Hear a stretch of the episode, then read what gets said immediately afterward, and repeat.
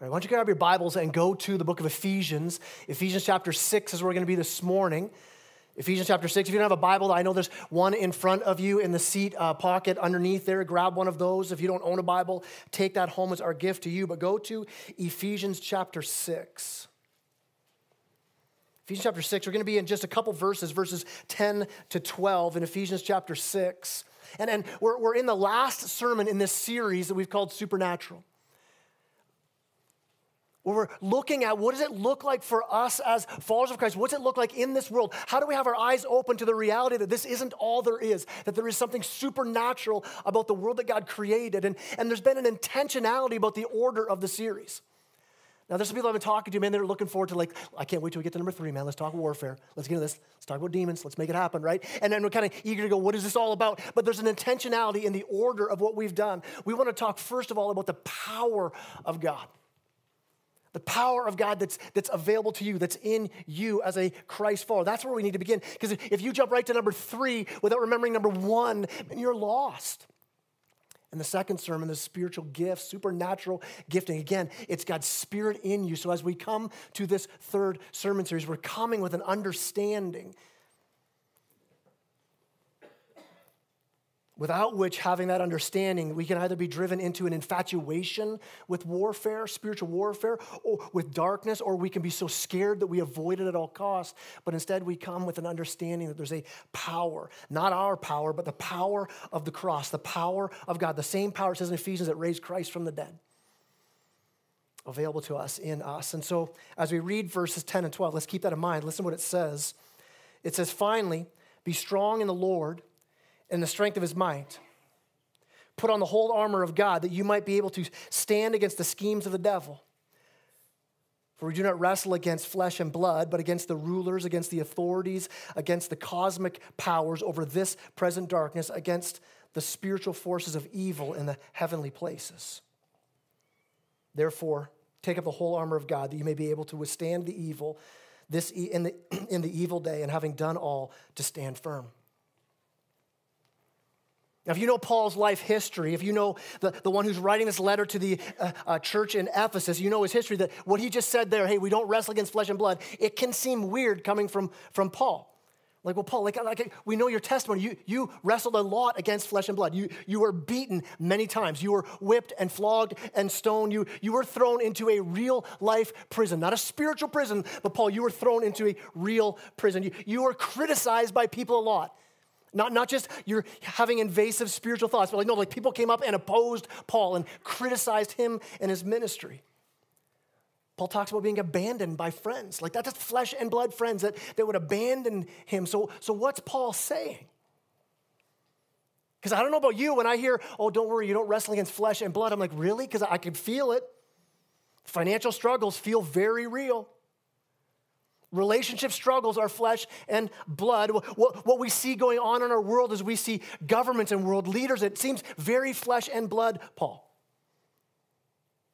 But, but you look at what Scripture's actually saying. What is he saying here? He's saying behind that world of flesh and blood, a, a presence, a powerful and active supernatural world going on. He says cosmic powers spiritual forces of evil in the heavenly places. He's saying, listen, listen, in oppressive governments, in, in broken relationships, in, in, in our own struggles and, and fear and, and depression and in battles with illness and, and temptation, there is this, this larger power at work. There is a supernatural battle. Now, even as I say that, I, I can imagine there's some in this room right here be like, Amen, preach it, guy. And there's others who are like, mm, Yeah, but careful, guy. Right? In fact, C.S. Lewis in his book Screwtape Letters, it's a, it's a letter. I mean, it's a book that you got to read. It's so good. It's, it's this fictional book where he's, he's bringing out so, much, so many spiritual realities, and it's a book about a senior demon writing to a junior demon, telling the junior demon how to mess up Christians. But in his book, he talks about this whole idea of, of angels and demons, and he said there, there are two equally damaging, equally wrong errors we can fall into. We've talked about it already in this series. We, we can have the one error where on one side we disbelieve in all of it. We just dis, discount it all. There, this whole idea of demons and angels, yeah, yeah, no, maybe not. Or, or we fall into the other danger, the other error over here, where we just focus on it with this unhealthy interest in it. He's saying when, when we talk about spiritual warfare, it's, it's, it's, it's one of these topics that, that makes us a bit nervous, so, so lots of Christians just ignore it. I, don't really know a lot about that, so maybe we shouldn't talk about it very much. I, I, I kind of feel like I'm not sure how it's happening. I don't know how to act with it. And, and then you have other people on the other end of the spectrum, like just so fixated on it, so obsessively. Those are the kind of the two extremes of the errors we can get where we ignore it or we fixate on it, and the Bible does neither of those. So, so let's get a biblical understanding, a biblical viewpoint of what is this supernatural warfare. What does God's word actually say? Now, you have to understand something that Paul's writing to this church in Ephesus, and, and, and this isn't his first time. Like the church has now been established, but the first time Paul rolled into Ephesus, something amazing happened. It was in Acts 19. You can read about it. I think it's one of the coolest stories in Scripture because I've got a bit of a warped mind. You'll see why. There, there is this deliverance ministry team called the Seven Sons of Sceva, and they're kind of working in Ephesus because they've seen Paul do some amazing things in Ephesus, and they're like, hey, we want some of that too. And so this, this whole deliverance ministry team, the Seven Sons of Sceva, I, I kind of picture them. They would have their own website, they'd have YouTube videos, right? Talk about here's how we cast out demons. And they're rolling through Ephesus. And they run into this demonized guy in Acts 19. And they use their spiritual warfare techniques that they have. And they say, I command you to come out. And they say this by the name of Jesus, who Paul preaches. In Acts 19 15, the, uh, the demon actually speaks back to them and says, Yeah, yeah, Jesus I know. And Paul, I've heard of him. Now, how cool is that, first of all, right? Imagine doing so many amazing things for the Lord. You're, you're stepping into so many dark places that demons know who you are, right? Yeah, we've heard of that guy. We know who that guy is. Says, Jesus, I know. Paul, I've heard of him. They says, but who are you? And then it says this it says the, the demonized guy jumps these seven sons of Sceva, beat them so bad, it says they ran away naked and wounded. Listen, if you end a fight naked, you are definitely wounded, right? On multiple layers, right? So let's not make the error of, of completely blowing off the reality of the supernatural. Let's not forget that we are, listen, listen, in reality, we are in a supernatural warfare. We don't primarily wrestle against flesh and blood. There's a spiritual battle going on all around us. And, and here's why I would say that with utmost confidence because of this. If, if you're new to Harvest, here, here's something we would say pretty boldly we're a church that's all about Jesus. We believe who he is. We believe what he says about himself. And a big part of Jesus' ministry while he was on earth dealt with the supernatural. His birth announced by angels. He, he, was tempted in the wilderness by the devil. He was then attended to by angels after the temptation. He, he rebuked and cast out demons in his ministry. He, he, he says he could have called down legions of angels to rescue himself from the cross. Two angels at his tomb after he resurrected. Angels there when Jesus ascends into heaven. To, to ignore or to disbelieve the supernatural world, listen, is to ignore or disbelieve Jesus. But here's the danger. I think we could give a, a mental assent. No, no, no, I, I do believe in the supernatural. I do believe what the, the word says about the supernatural, but, but then we don't think about it very much. Let me show you a practical way how this plays out. Imagine any sin you can engage in. Imagine a sin you struggle with, and it's a sin that has this, this outward action to it, whether, whether it be anger or lust or gossip. And, and, and say you're, in, you're, you're talking with somebody, maybe you're in the middle of a crude joke, and you're, you're right in the middle of it, and somebody who you respect, somebody who, who has influence in your life, and you respect them in the church, and they walk up, what happens? I mean, how often you go, Yeah, I'm probably not going to keep going on with this joke, right?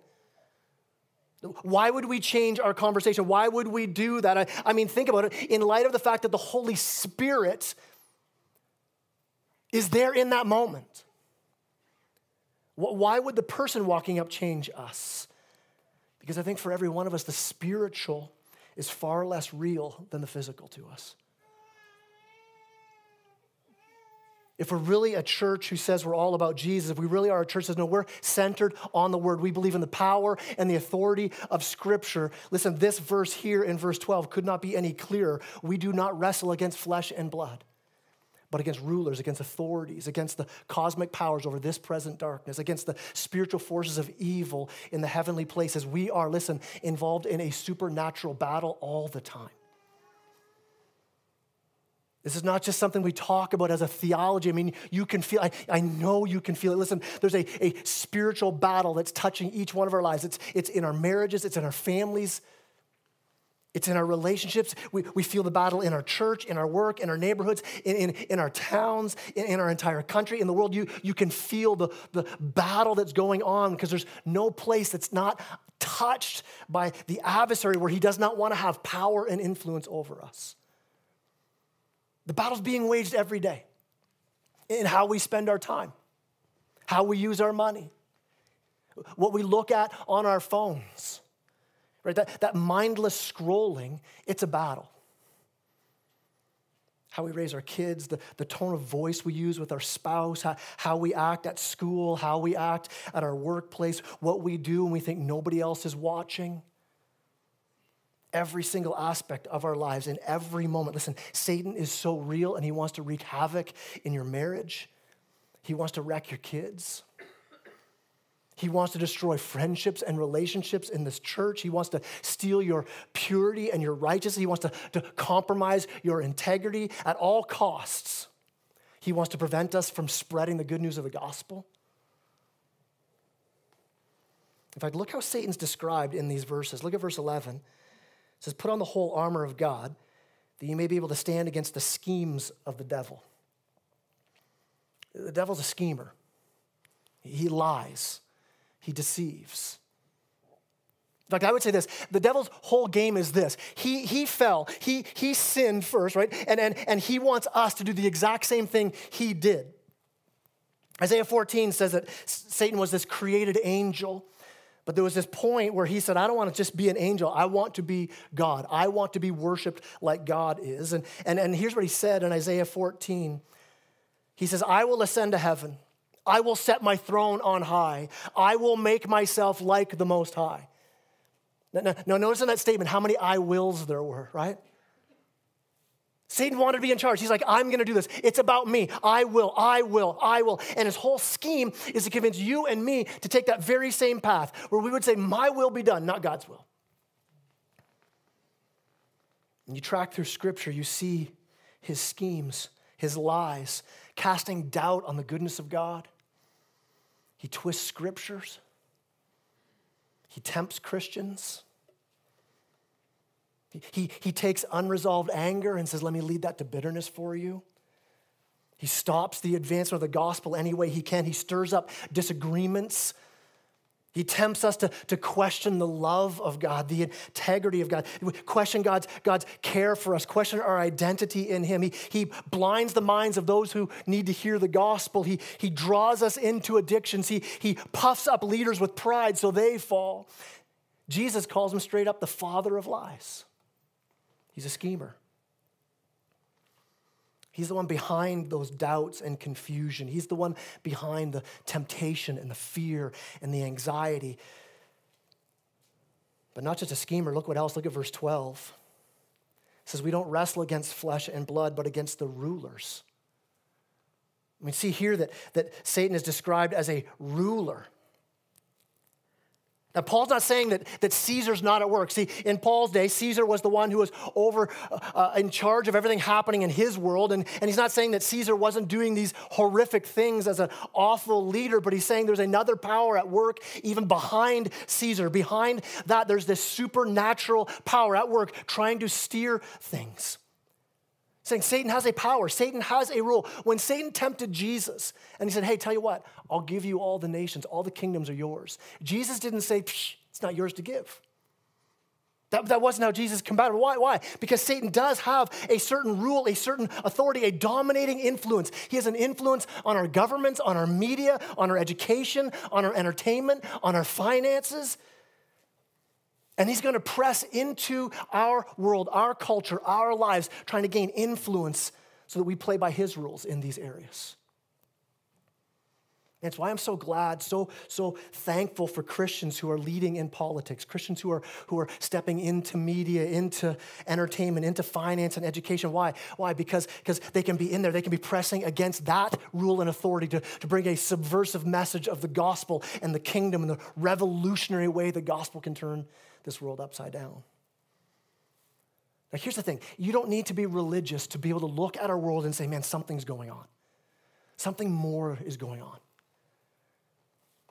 I mean, do you ever stop and wonder and ask the question, man, how could things be as evil as they are? And how come people are so okay with it? I mean, how does something like the Holocaust happen? How is it that racism continues, like, like even amongst Christians? How is it that pornography is so widespread now? And, and so abhorrent. I mean, I've, I've talked to guys who were caught in pornography and, and where it took them to deep, dark places beyond, further than they ever could have imagined they would get to. Why is that? Why would in our culture right now, why would there be these sexualized drag shows for kids and people are like, man, this is good. And if you oppose it, you're on the wrong side of this. You're the crazy one here. Why so much confusion lately in our world over identity? I'm telling you, Satan is pouring gas on the fire of sin and doubt and fear. His goal is to kill, steal, and destroy. I was listening to a lecture by Tim Keller, and he was talking about sin, and, and he was laying out all these secular psychologists and sociologists who have come to the end of their theories about evil. They're like, man, we can't explain it.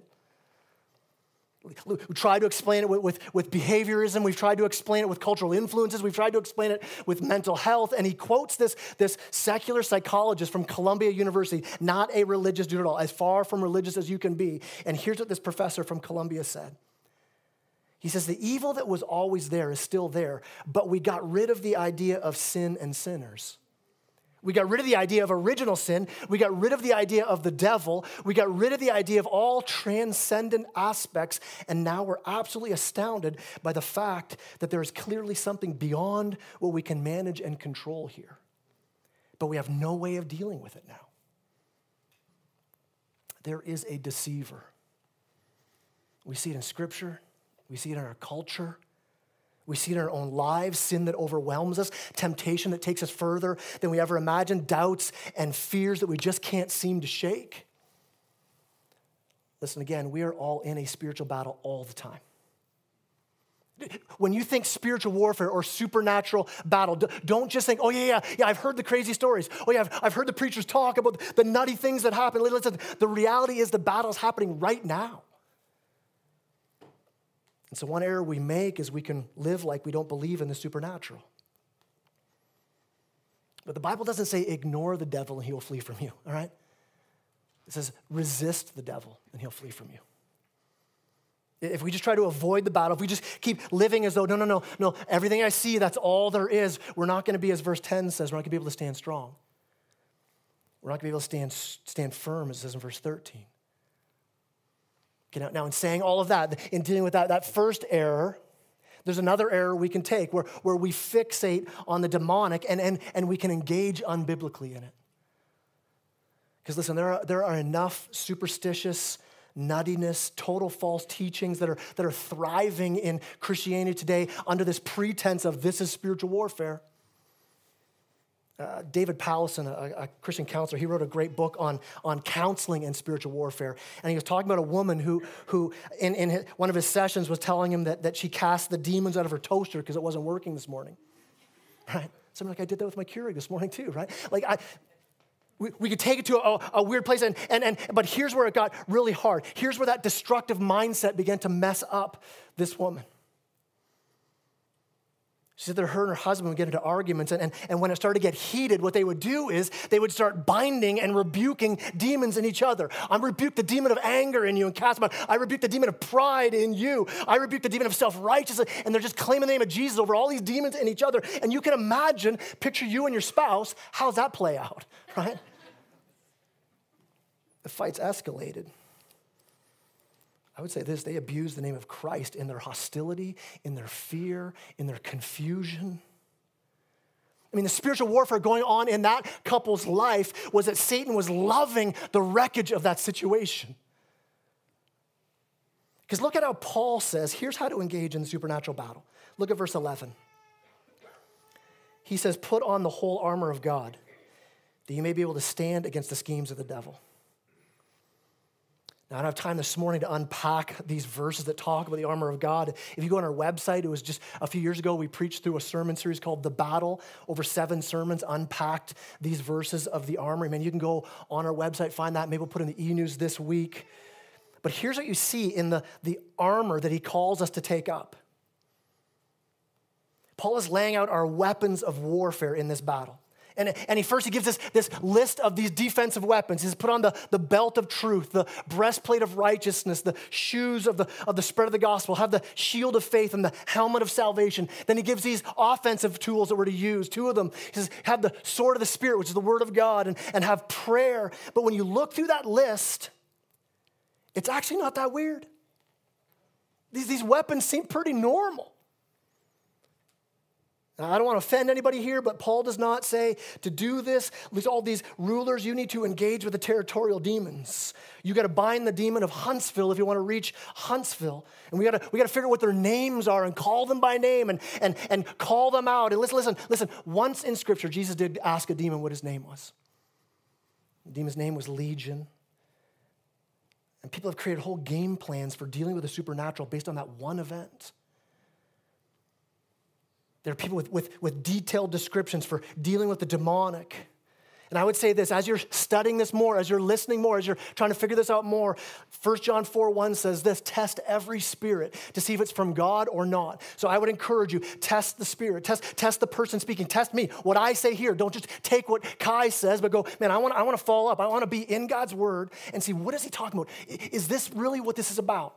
I want to be in prayer and, and taking this and testing it means like, is it valid? Is this from the Lord? And I want to take this, everything that's said, I want to put it up against Scripture. Every preacher you hear. What does the Word actually say about this? Listen, I, am enough of a charismatic that I can make my Baptist friends uncomfortable. But I've also have charismatic friends who would say, dude, you don't get the spiritual warfare. You're not doing it properly. You don't, you don't really understand it. We can't just preach the gospel to this. We got to go, go to war. We, we got to follow these four steps if this is really going to happen. And then I come back to Ephesians. I'm like, okay, well, what kind of prayers does Paul pray throughout this whole book of Ephesians? Well, Ephesians 1 15 to 23, he lays out my prayers that the gospel will take deeper root into the hearts of people that, that we would know the hope that he's called us to, that we'd know the, the riches of his glorious inheritance in us, that, that we would know the immeasurable power towards those who believe the gospel. That's Paul's prayer. Ephesians 3, he lays out another prayer and he, he prays again that we would know the gospel. We would know the breadth and the height and the depth of the love of Jesus. And now, here in this text we're looking at, specifically dealing with the demonic, look at the prayer he says we should be praying. Verse 18 says, praying at all times in the Spirit with all prayer and supplication. To that end, keep alert with all perseverance, making supplication for all the saints and also for me, that words may be given to me in opening my mouth boldly to proclaim the mystery of the gospel. Paul says, in the middle of all this demonic influence and warfare, he says, pray the gospel goes forward grab a hold of the armor. What's this armor? The armor is grab a hold of the truth of the gospel. Let, let that guard your whole life from head to toe, wrap around your whole self. What does the gospel say? Even in Mark chapter 3 or Luke chapter 11, there's this place where Jesus talks about binding the strong man. It's, uh, it's where, where we get this idea of what, what, does it mean to bind Satan or bind demons. It's, it's a verse most people use for that. And, and Jesus talks about there's if a strong man has a house and this strong person is guarding the house, you have to have a stronger man come and bind him up if you want to loot the house.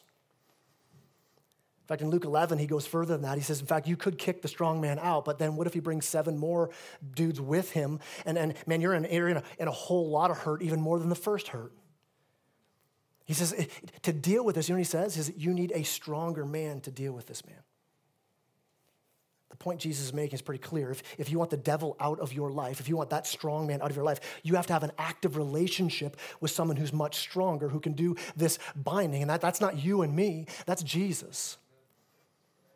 So as we go to war with the demonic, it's not in, in us. We're not trusting in me. No, no, no. It's trusting in, it's making much of Jesus. It's, it's not even about a focus on the demonic, it's, it's letting Jesus be big. It's letting Jesus be in control. It, it's about the gospel speaking to every part of who you are. That's the armor he describes. all different ways to describe here's how you protect yourself. The good news that Jesus gave his life to take care of your sin, that Jesus gave you his righteousness as a gift of grace. So, so listen, if you want to keep Satan out of your marriage, it's not about. That's just serious, not demonic. It's all good.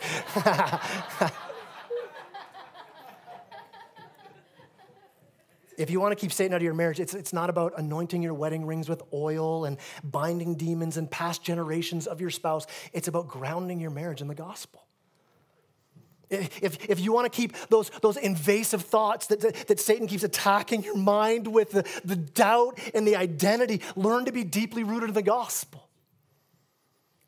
To do battle, what's Paul say? In verse 10, he says, Be strong in the Lord in the strength of his might. His might in the Lord. That's our strength. I, I, picture Gideon. Remember the story of Gideon where he goes to battle, only 300 of them against thousands of the enemy. And what does God say? Here's the plan. Here's what I want you to do get some clay pots, put some torches in them, get some horns.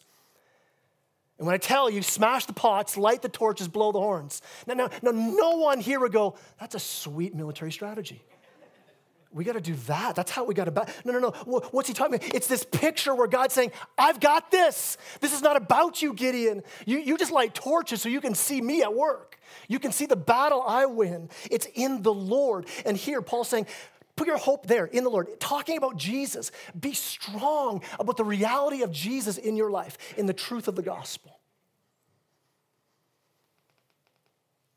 I've heard people say you need to name and claim every sin of your past because that's how demons get a hold of you. And listen, I believe that confession and repentance are, are part of the gospel. But if you've already brought a sin to the cross, don't let someone claim you need to dig that sin back up again.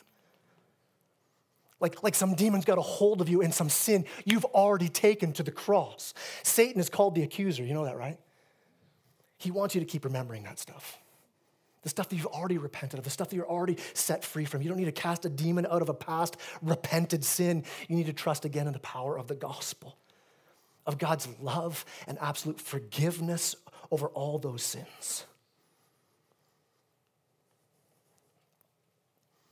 Paul says here, we're, we're battling over the powers of this present darkness. I mean, how do you battle darkness? You walk into your house and it's pitch black, and you walk in, you start punching the darkness. We got to close the doors. I think the darkness is seeping in underneath the doors, right? What do you do? You turn on the light. The presence of light casts out all darkness. The presence of the gospel. I was even thinking about, about like what's the most broken, sinful, messed up church we can think of in Scripture, and it, it would probably be the Corinthian church, right? First Corinthians, just the story of a jacked up church with so much sins. They were fighting all the time. And what does Paul do? He doesn't rebuke a demon of division. What's he do? He calls them to gospel love for each other. Based on the love you've received from Christ, show that same love to each other. That's what he calls them to.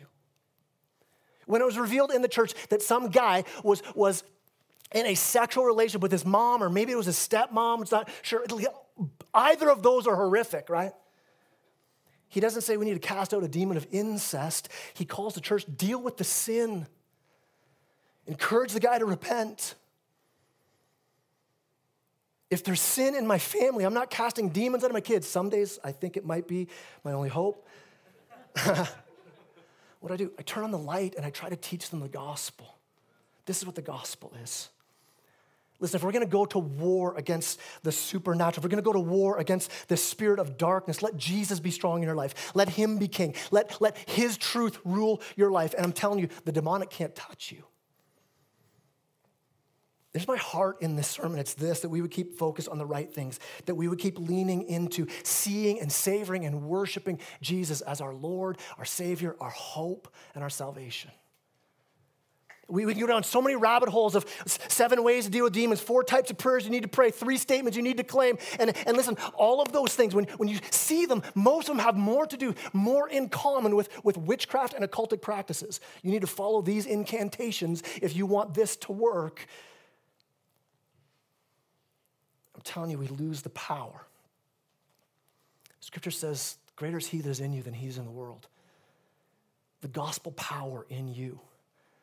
So, so that even when those demonic thoughts arise, that we could see them for what they are. These are, these are demonic lies from hell. These are not ideas from God.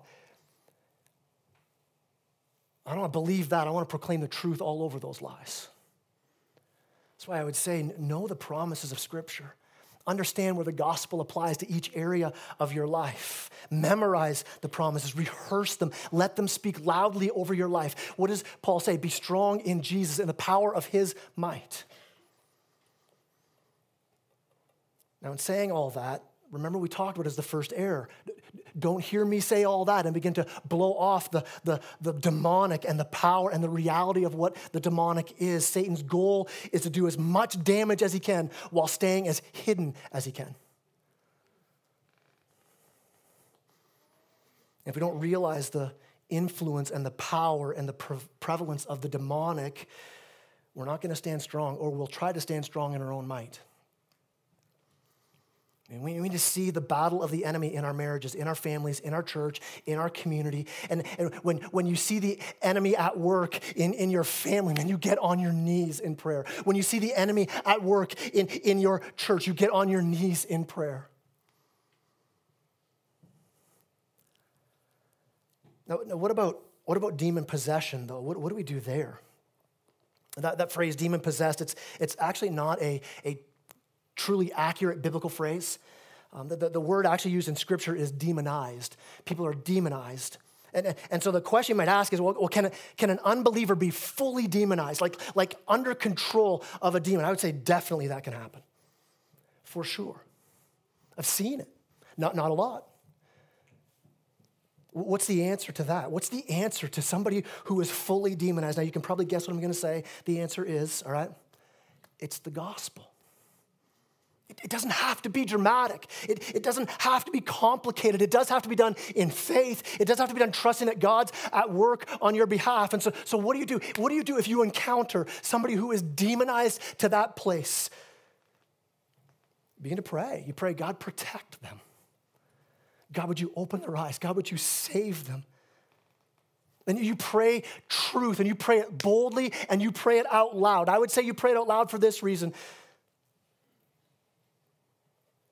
Not because you're talking to the demon, you're, you're talking to, to, to, the stronger man, you're talking to the one who is victorious, but you, you pray out loud so the person you're praying for knows what you're praying, so they can understand as much as possible of what's going on.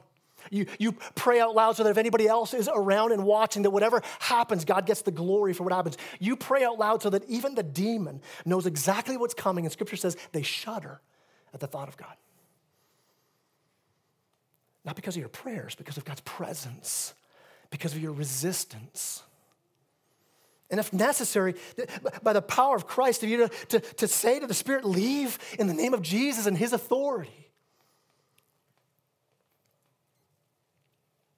Now, can, can the demonic affect Christians, though? Can, can a Christian be, let's use the, the phrase we use a lot, demonized? Can a Christian be fully? Can the Christian be demon possessed? I do believe Christians can be affected by demons for sure. I, I don't believe that scripture would say you could be inhabited by a demon. Jesus has taken residence in your life. You are filled, we just talked about this in the earlier sermons. You're filled with the Spirit. You're sealed for eternity. Your heart is Christ's home. He's not going to share his home with darkness. But you can be demonized from the outside in. I mean, sometimes it's just straight up oppression, and, and maybe you've experienced that. I, I have. I actually. I, um, it was early on in the planting of our church. And I don't say this to be dramatic. I just say because I believe that we are battling not just flesh and blood, but there's a spiritual battle. As I was in bed at night, it was about the first year our church had been planted. It was difficult. I mean, stuff was happening, lives are being changed, but it was hard. And, and um, I woke up with this um, unreal feeling of my throat being closed. And not just like I can't breathe, but like actually that physical weight on my body, on my, and, and here's, I just, I could, I tried to scream, nothing came out. And all I can think in my mind is Jesus. Lord Jesus, would you help? It's my only hope. And I'd say if, if you've experienced and you're like, yeah, man, in my home right now, there's a, there's a darkness in my home, pray. In my, in my child, there's just something but man, preach the gospel and pray. Get others to pray. Sometimes it's like, yeah, my prayers, like, get others then. Get more people. Like, like, we take this seriously that there is a spiritual warfare. So we call out to God, we pray. I'd say this too, as Christians, you, you can also be demonized another way where, where Satan grabs a hold of, gets a foothold, get, gets a, a bit of a, a control over a, a part of your life. I'm not saying your whole life, but a part of your life that's not been surrendered to Jesus. Those parts of your life that are not under the gospel. Maybe it's a relationship you have. Maybe it's your anger. Maybe it's your love of money, or, maybe it's lust or gossip or, or apathy. Maybe it's fear of man, maybe it's anxiety, and Satan will grab a hold of those things that haven't yet been rooted in the gospel, and he's going to use them to destroy you. But James 4 7 says this resist the devil, he'll flee from you. I mean, that, that's the victory promised to you in Christ. That, that, that's the presence of God in you, that, that, that Satan has no chance. I love how 1 John 5 18 says that Satan can't harm you. So you stand firm in the gospel, in the power of Christ. So you, you let the gospel saturate every area of your life. That, that where you're still embracing lies or sin, man, repent and cut ties with Satan. Don't partner with him anymore. Ephesians 4 26 and 27 says that, that, that, don't harbor sin and give space for the devil. Don't let him come into that area, that, that gap you have between who you are and the truth of the gospel. Satan's like, I'm getting in there. And, and, and, like flies and like rats are attracted to garbage, the demonic is drawn into sin. So, so the, as I've said this before, there are no such things as private sins in your life. If you're wrestling with a private sin in your family, your family is being impacted by it because it's a spiritual battle. Don't harbor the sin. Don't give space for that, but, but instead choose to believe the truth about who you are in Christ. Walk in obedience. Repent early and often. Stay connected with other believers. I believe if, if our eyes were truly open to the supernatural, like if, if God just like right now said, I, I want to give you this gift, I want you to see what's really happening, I mean, I think we would drop to our knees like right now. I really do believe that. It's not a game, we're in a battle. The enemy is bent on destroying your life. In fact, if you're here this morning and you don't know Jesus, that, that today would be the day you would say, I want Christ's life. I want to be filled with His Spirit. I want my sins dealt with, all my past forgiven, my future secured. I want to surrender every part of me to His love and grace and holiness and truth. And you win the battle. You're a follower of Jesus, I pray that, that our eyes will be open to see the battle. Why? Why? So that we get off our feet, we would lean into this as though eternity was at stake, because it is. Because here's the deal if you're sitting on the sidelines, I guarantee you, Satan is not. If, if in your marriage, if your spouse is dying for words of love and grace and you're inactive with your speech, Satan is not inactive. He's speaking often and loudly. Your kids right now are being discipled by this present darkness, like, like immersed in it. If, if you aren't speaking Jesus and living Jesus, Satan is actively speaking right now. Those people you work with are at war with cosmic powers. I mean, are, are you in the battle for them? As I say that, that God would open our eyes to that, I also pray that, that He would open our eyes to see the protection and providential care of God over your life. That, that we would see, that we would trust that, God, you are perfectly in control over this very moment. Listen, listen, over the battle you might be in right now. Your eyes be open to be able to see this. You're never outside of His care.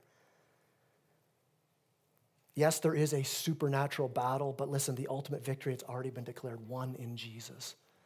The war is won. It's, so, so how do we deal with the demonic going forward? How do we, do, how do we deal with the, the demonic lies of our age? We speak Jesus.